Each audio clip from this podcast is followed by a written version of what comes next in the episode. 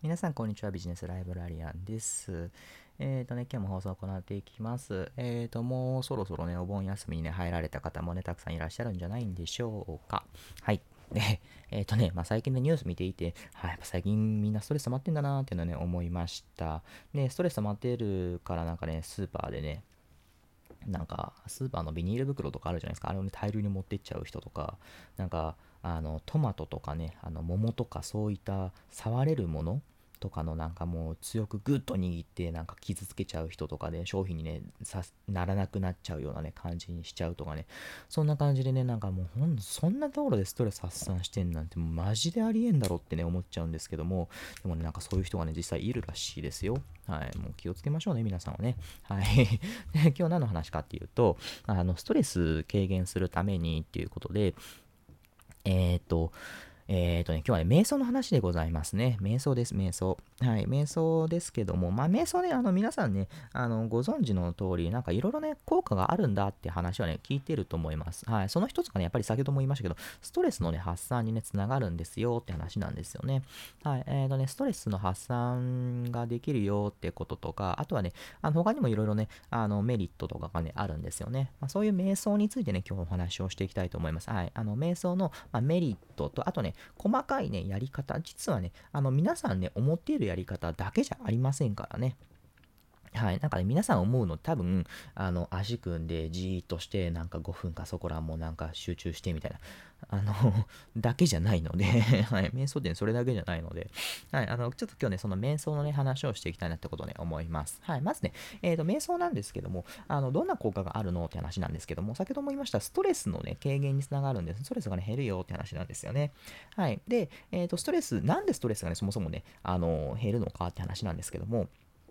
瞑想してるとあの脳から、ね、アルファ波っていうのに脳波が、ね、出るんですよね。そのアルファ波がねあのリラックスさせるね効果があるからだから、えーとまあ、身も心もね、はい、リラックスしてあのストレスをねえっ、ー、とまあ、あの沈めていくよっていうね効果に、ね、なるんですよね。はいで、えーと、あとはね他にもねあの集中力を高めることもできるよっていうのもねあるんですよね。はいあの実際にねカナダのね小学校でねこんな実験がねあったらしいです。はいえーときゅうさいぜん後の生徒、まあ、子ど子供ですねに、えー、約ひゃくにんぐらいひゃくにんぐらいをねグループにね分けて毎日ねさんぷんかんをさんかい瞑想をね、えー、とよんかげつかん行ったグループとしないグループとであの算数の、ね、成績を、ね、出したらしいです。でそうするとあの瞑想したグループしなかったグループはあの じゅうごパーセント もねあのしたグループ下グループの方が じゅうごパーセント ね高くなったらしいですよ。 じゅうごパーセント ってなかなかですよね。じゅうごてん上がるってことははちじゅってんと、えー、きゅうじゅうごてんの差ですからね。はいなかなか違いますよね。はい、なのでね、そんなところでね、あのーえーと、集中力高まるよって話のもね、あるんですよね。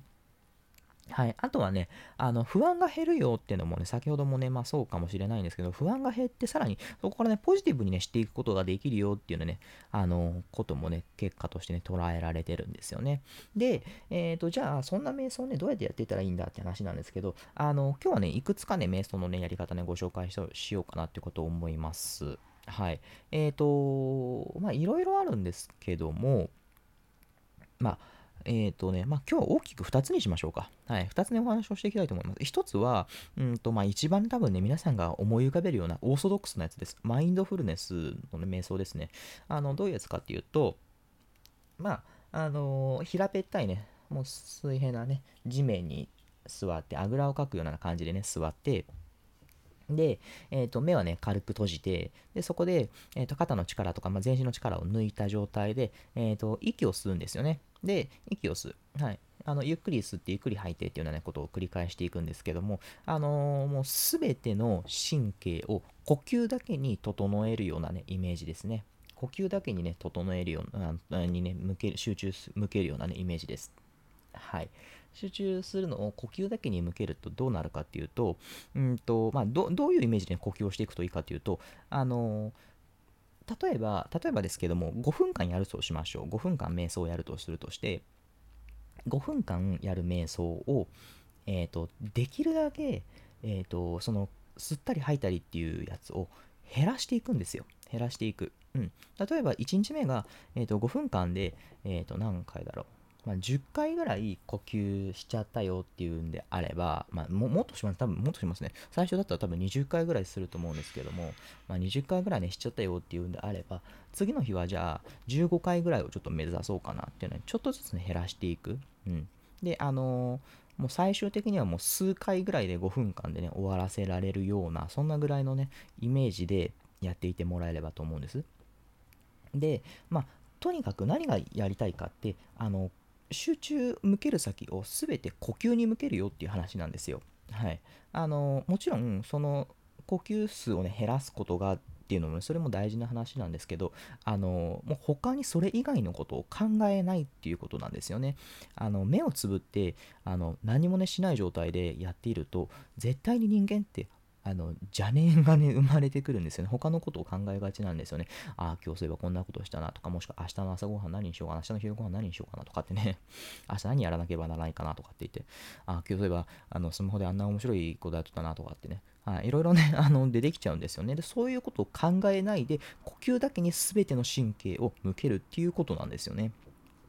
はい、ということをあの意識した上で、えーと、望んでもらえればっていうのがねまず一つなんですね。はい、で、えーと、じゃあふたつめのねあの瞑想を紹介したいんですけども、じゃあふたつめ何かっていうと、うんと先ほどのが、まあ、何もしないことで、えーと呼吸だけに全てを向けるよって話をしていましたが、次は何かをした状態で瞑想をするっていうやつです。はい、これできればめちゃめちゃ楽ですよね。何でもいいです。何かをしながら何でもいいんですけども、例えば食事をしながら瞑想でもいいですし、歩きながら瞑想でもいいです。はい、えーと、サウナに入りながら瞑想でもいいですし、えーと、歯磨きをねしながら瞑想でもいいです。あのテレビを見ながら瞑想ではないですからね、あれは違いますからね。はい、スマホ見ながら瞑想もそれもないですからね、気をつけてくださいね。はい、えーと、うんと、まあ、何でもいいんですけども、例えばですけどもうんと食事にしましょうか。はい、食事の瞑想にしますと何をしたらいいかって話なんですが、例えば食事の瞑想、食事中にね瞑想するのであれば、食事をする際に例えばですよ、えっとまあご飯を食べていますよね。はい、ご飯でご飯をひとつまみ箸でね掴んで口の中に運びます。でその中に口の中に、ね、運んだ瞬間に、あご飯のあのこの粒がこの辺の舌触りに当たるな、ああ何粒ぐらいが今うんと口の中に入っているなとか、はい、あこの粒は噛み切れたけどもこの粒はまだ噛み切れていないなとか、はい、あこの粒今喉の奥に入っていったな、でもまだ口の中には何粒ぐらい残っているなとか、はい、よしじゃあ次、えーと例えば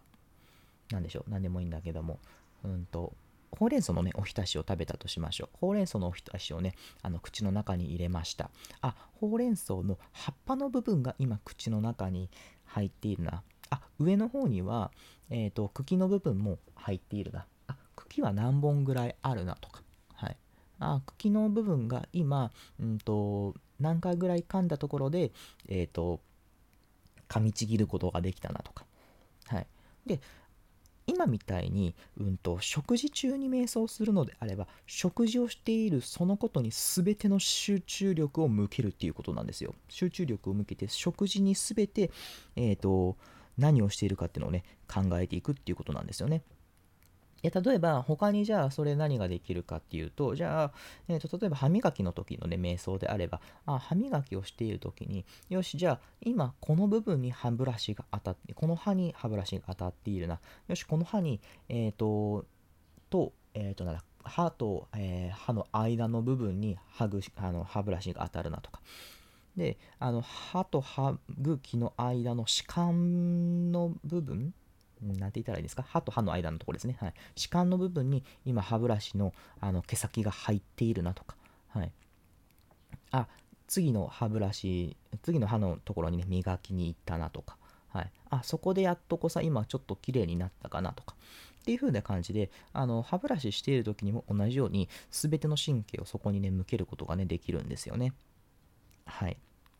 で先ほど言ったようにテレビとかスマホとかではねそれは瞑想じゃないよって言ったのは何かっていうと、あのテレビとか瞑想ってあのかなり情報量が多いんですよね。情報量が多いです、はい、情報量が多いっていうのはあのそれだけ集中力が散漫になるっていうことなんですよね。テレビなんで常にね動画ですのであの動きまくってますので、誰が出てきて誰が出てこなくって誰かが喋って誰かが喋ってなくってうんとあ次こんな映像が流れてあの犬が出てきてとかって言ってすごいたくさんの情報量がね流れるんですよね。でスマホも同じであの エスエヌエス とかもそうですけども、うんといろんな人が投稿しているのでいろんな情報がたくさんに一気に目に入ってきて、それホームボタン戻ればすぐにあのニュースとかが見れたりとかしてとかって言っていろんな情報がねたくさん出てくるんですよね。なのであのいろんな情報が出てくるってことはそんだけ分集中力が散漫になるってことなんですよね。気が散っちゃうってことなんですよ。だから気が散るってことは、えー、と逆に言うとそんだけ